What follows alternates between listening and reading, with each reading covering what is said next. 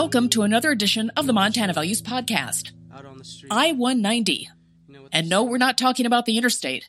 We're talking about whether or not to legalize marijuana for recreational use in the state of Montana. So grab your Doritos and your Mountain Dew and settle in as we give you the 411 on the 420.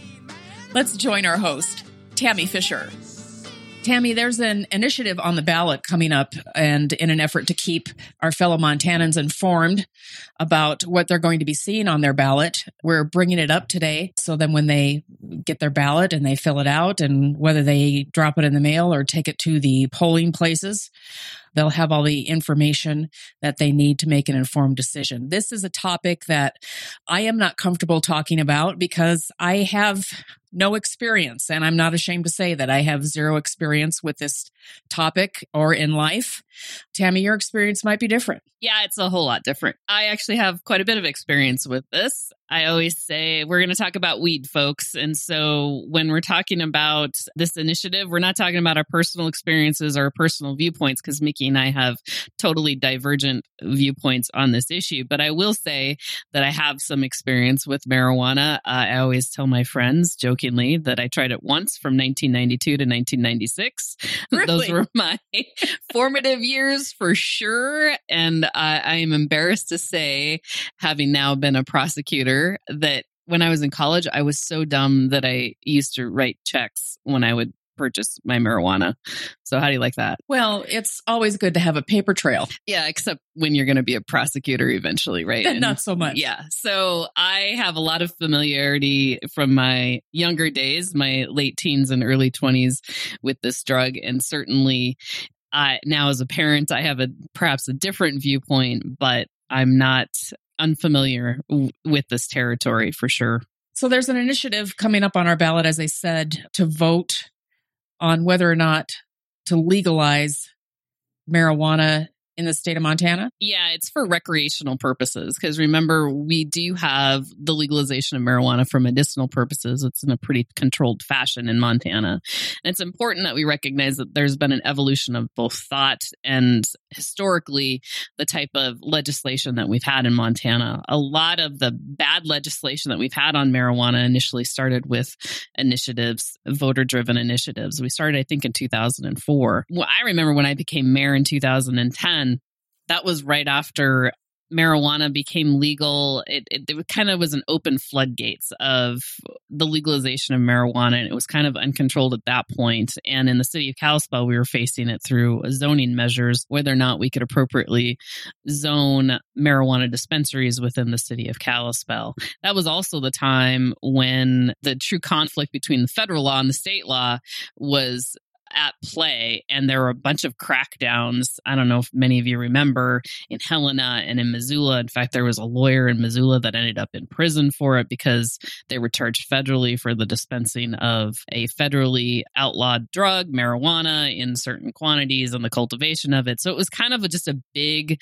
legislative mess that it took many years to sort out to where we ended up with a pretty restrictive medical marijuana use legislation with respect to access and the basically the cultivation of marijuana. So now the pro recreational use marijuana, the the open the floodgates marijuana team has come up with a voter backed uh, initiative, right? So they were able to obtain 130,000 signatures to get the legalization of marijuana on the ballot. This initiative though is fraught with some issues. So we're not here to talk about whether or not you think the legal marijuana should be legal for recreational use. In fact, I think Mickey and I have totally different viewpoints on that. I personally think that we should decriminalize simple possession crimes of any drug personally because I don't think that the criminalization of addiction is a good plan and if you can drink yourself to death I I don't see the difference between that and the devastation that alcohol has caused and the use of other drugs, where other drugs you basically get a felony and go to prison. So I wrote about that in an article in the Beacon. If you want to look it up uh, and what my viewpoint is on that, you can look there. But here we're talking about this specific initiative, the language it contains, what the impacts would be of this initiative.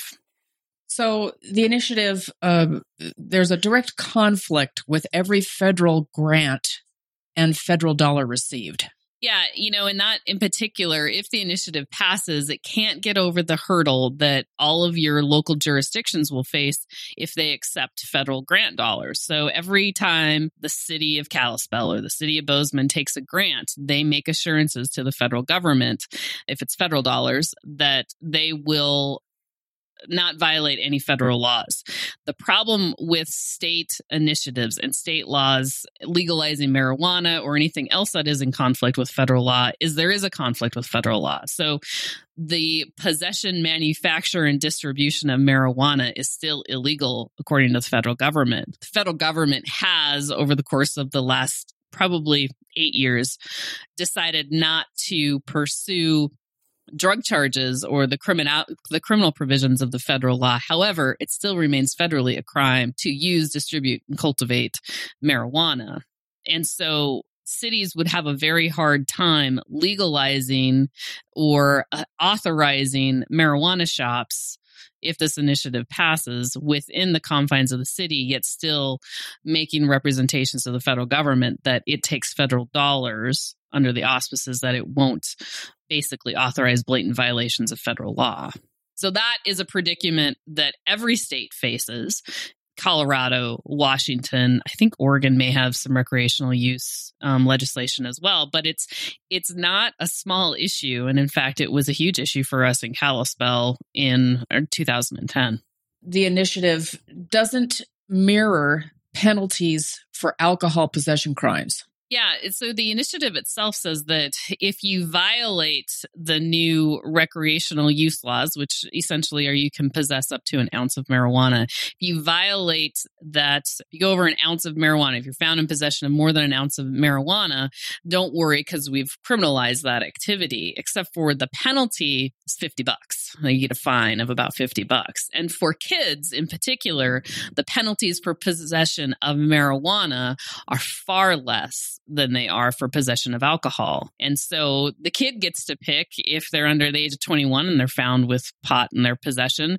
Um, they get to pick whether or not they'll pay the 200 or $250 fine or if they'll take an educational class uh, about addiction. So they apparently get to pick what their civil penalty is. There is no jail time for any of these offenses for possession over an ounce, for possession or distribution over an ounce. There's no jail time. However, for any other drug except for alcohol, there would be jail time under Montana law. And so basically, what this legislation does is well, it says, don't worry if you violate the laws with re- regulating recreational marijuana use, consumption, and sales, there are penalties, but those penalties are only civil in nature and they're so low, the fines are so low that law enforcement it makes it so that law enforcement has no initiative to enforce those laws because they don't mean anything. Right. They have no teeth to them. It costs more to enforce those laws than it does to just look the other way. It's not worth it. Next, the penalties are not worth, as we said, the citations or the investigations. Yeah. And so if if the penalty is so low that it's a slap on the wrist or there's no really negative consequences at all for violating the law with, with respect to recreational use and distribution of marijuana, then law enforcement and prosecutors aren't going to be interested in pursuing these types of crimes.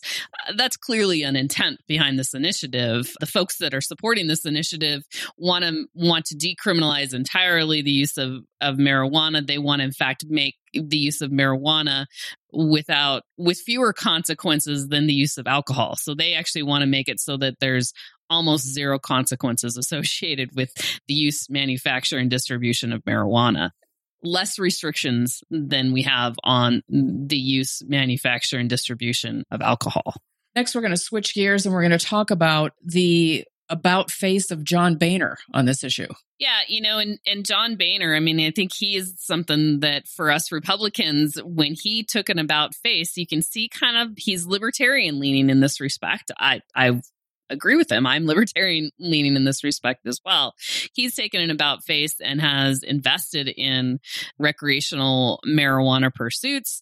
He certainly has supported legislation to open up uh, kind of the floodgates to the use of marijuana in all states and has supported the decriminalization of marijuana in the federal government. So you can see that there has been an evolution of thought. I think that this initiative in Montana certainly establishes that evolution of thought or at least incorporates that.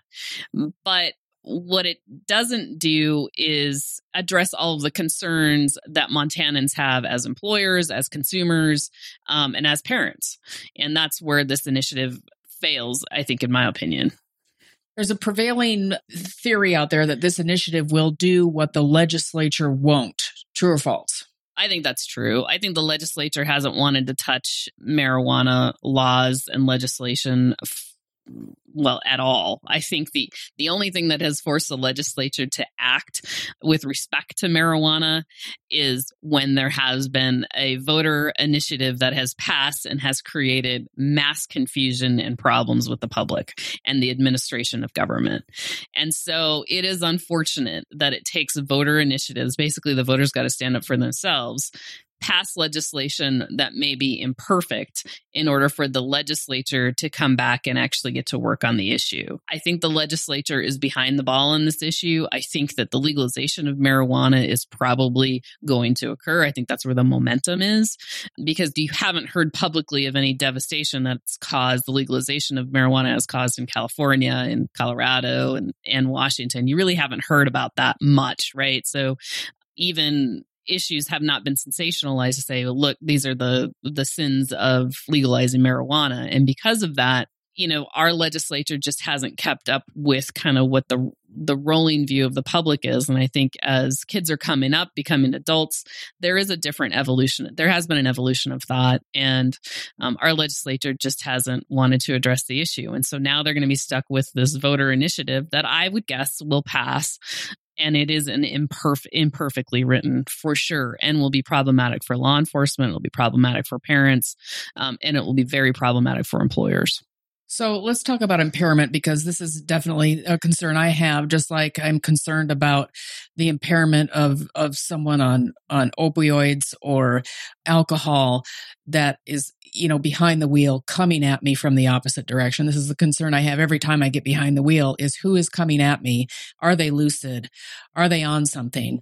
So talk about impairment. So, the difficulty with marijuana is that it stays in your system for a long period of time 30 days or more, right? And so, if you pull somebody over for DUI, driving under the influence, and that can be of any any substance, not just alcohol. So we usually think DUI applies to alcohol, but it really applies to any impairing substance, and it can be even prescription drugs when you pull somebody over, you have things like the Intoxilyzer, like the PBT, the portable breath test, that can give you an idea of how drunk somebody is or how high somebody is on alcohol. We don't have that for marijuana. We have imperfect testing. And also, if you're taken to maybe the emergency room for a blood draw by law enforcement, you may show positive for marijuana, but it's very difficult to say you were too high on marijuana at the time of the accident. So there are many DUIs that occur where there is no accident, there is no death, thank goodness. There is no personal injury to anybody, right? That's just impaired driving. Driving under the influence is impaired driving. Well, it's much more difficult to prove that with marijuana. And we don't have an easy way of doing that. Where for alcohol, point. 08 is the legal limit of alcohol you can have in your blood when you're operating a motor vehicle. We don't have that for marijuana. We have no standard to, to judge by. And so that makes it very difficult to prosecute DUI cases. And certainly when kids figure that out, that's going to be even more problematic. So it creates more hazards on the road, right? Uh, that's not to say people aren't driving high all the time anyway, but it's very difficult to prove DUI. So if someone switches from alcohol as their drug of choice to marijuana, it's much easier to escape the punishments associated with driving under the influence. Sin tax. The, you know, the thing about this initiative that they really promote is that there will be a 20% sin tax uh, attached to the sale of marijuana. Uh, 20% is high. That's not inconsistent with other sin taxes we have on tobacco and alcohol in Montana. And they wanted to vote, I think, almost 50% to public lands and prioritizing the preservation of public lands, animals, those kinds of things. So that seems really good. They've also want to set aside, they've directed certain portions of the funds to go specifically to other things like healthcare providers, you know, some educational stuff, addiction, those kinds of things. Eh, the big promotion here is that we're going to legalize recreational marijuana. And since it's recreational, everything that we recreate on in Montana is going to benefit from that. I think that's kind of how they're joining those two things together. It's a sin tax that is focused on public lands, preservation of public lands, and it's not focused, I think, enough on addiction because I think if you're going to have a substance that is legalized uh, and distributed within your state, that your role as public health the preservation of health, welfare, and safety of the public. I think it should go more towards addiction treatment because in Montana, I think everyone can tell you that we do not have enough addiction treatment centers. We have hardly any state funded addiction treatment centers. Most of those state funded addiction treatment centers come after you have a felony on your record and as part of your sentencing versus addiction treatment that you simply can walk in and get help for your addiction. So I think the sin tax is skewed too far towards, I like it because it's for public lands, uh, preservation of public lands, but I think it should be geared towards more of the, the, the possible sin of addiction that can come with the use of the substance they're trying to legalize. So, uh, one of our college towns just down the road, Missoula, yep. uh, Missoula is where you went to school and to law school. Yep. Uh, stopped prosecuting simple possession of weed a long time ago. Yeah, this was, you know, the city of Missoula, you know, was a college town. When I went to school there, I'm from Great Falls, so everybody called it the land of fruits and nuts, right? And Missoula was well known, uh, I think, for being pretty lax in its um, prosecution of marijuana. When I was in the dorms there, it just really wasn't all that big of a deal. But a long time ago, the prosecutors there, the city prosecutors, decided that they were no longer going to prosecute simple possession crimes for, for marijuana. It was controversial at the time, but it wasn't too terrible, terribly controversial in Missoula. That is one way that law enforcement can decide not to enforce laws. There are other cities where uh, the crime of prostitution is still on the books, but it's never enforced. So it's simply like that. I don't particularly like that. I don't like prosecutorial discretion where you just look the other way when you know there's a blatant violation of a law. I think you should change the law. But Missoula has done that has basically decided to decriminalize weed by just not prosecuting or investigating those crimes. They did that a long time ago. So, explain to us uh, about probation cannot be an offense. Yeah, so this initiative, as it's written, says that if you're on probation, which is typically what follows a felony conviction, sometimes misdemeanor convictions, there's a probationary period, you cannot use, the state cannot use the possession of marijuana by a probationer as justification to send them back to jail to send that person back to jail. Whether they have too much weed in their possession, more than one ounce, which is would be authorized, they can't use the violation of this legislation, meaning if they're out selling weed, their selling weed can't be used as a justification to send someone who is on felony probation back to jail. I have a problem with that. I don't think that's right. I think that any violation of the law for somebody who is on probation, because basically you're saying this person can walk freely in public, they're just monitored. Any violation of the law should be a reason for them to lose the privilege of walking the streets, since uh, the reason why they're on probation is they did something bad. Back to the pokey. That's right. So I don't like that part of this initiative either. What about if you're a truck driver or heavy equipment operator and you've got marijuana in your system? What are the options for your employer? Well, that's not addressed in this legislation. And that's what I'm particularly worried about in the construction industry because almost everybody has their CDL in the construction industry. They're driving heavy equipment, forklifts, loaders, you know, all of that kind, you know, even skid steers, those kinds of things, the stuff that I actually can operate. If you, all of those professions have random drug tests, right? Because we want to make sure that those people who are operating heavy equipment or who are in dangerous jobs where they can harm other their coworkers aren't using illicit drugs, right? And so they have random drug tests, but there's nothing in this legislation that says if you have a urinalysis and it's and weed is found in your system, what happens? What can the employer do? It doesn't say anything. And remember, Montana is the only state in the union that is not an at will employer. So after six months of employment, you have to have a justifiable reason to fire somebody. Is the legal use of marijuana then a justifiable reason to fire somebody. If somebody uses alcohol, if alcohol is in your system, if you pop hot for alcohol in your urinalysis, you can be taken off the job, you can be fired, right. those kinds of things. But alcohol only stays in your system for a finite period of time. That's not true with marijuana. And so there's no companion legislation that says, as an employer, if you do a urinalysis, which is not particularly effective at detecting marijuana anyway, but if you do a urinalysis and there's a certain number of nanograms in marijuana in the urine that you can take action. There's no accompanying legislation. And so employers have zero guidance on what to do. That's problematic it's problematic because you have people who are operating again heavy equipment who can harm others who are on our roadways right. over the road truck drivers things like that who even if they test positive for a legal substance there's no parameters on what an employer can do with them if anything. Comprehensive review of all montana laws to be consistent. Explain that to us. Well i think that the biggest issue that i have with this initiative is that it doesn't take into account all of our laws. It doesn't create a comprehensive review of how we address basically sin substances that are authorized under Montana law. So we continue to have these one offs that address marijuana, that address alcohol, that address tobacco, that address vaping, those kinds of things, instead of a comprehensive review. I wish that our legislature would do that. And my concern with the voter initiative is the legislator doesn't really have the opportunity to amend this particular legislation to the point of where it's workable within the rest of our system. This initiative I don't think is particularly well written. I think they worked really hard on getting it done. I just don't think that the public is well aware of the consequences of this legislation, the consequences to law enforcement, what it really means to the rest of us Montanans. And so I personally think that the legalization of marijuana is destined to happen. I just don't think this is done in the correct fashion.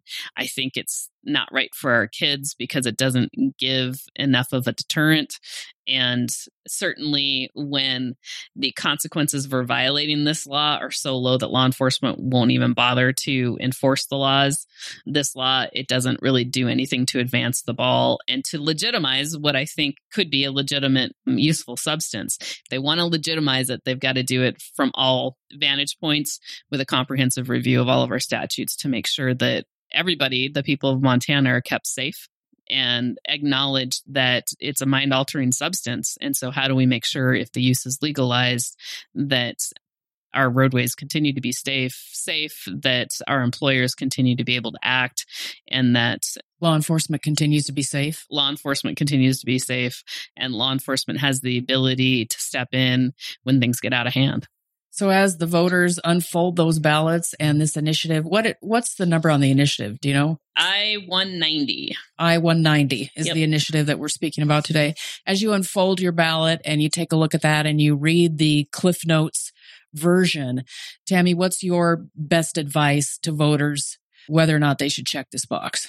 I would vote no on this initiative as it's written. I think they can do better. And I think the legislature should work hard on using this initiative language to begin with, but work much harder on a comprehensive legislative strategy uh, that would benefit all Montanans. Tammy and I certainly appreciate your time today and that you've chosen to take us on your journey with you and your daily happenings. And we certainly appreciate that. And we look forward to seeing you next time. Thanks for listening. You've been listening to the Montana Values Podcast. Check us out on our website, montanavaluespodcast.com. Follow us on Twitter. Our handle is at MTValues. What's your favorite Montana value? How do you live it? Write to us. Our email address is montanavaluespodcast at gmail.com. Thanks for listening, and we'll see you next time.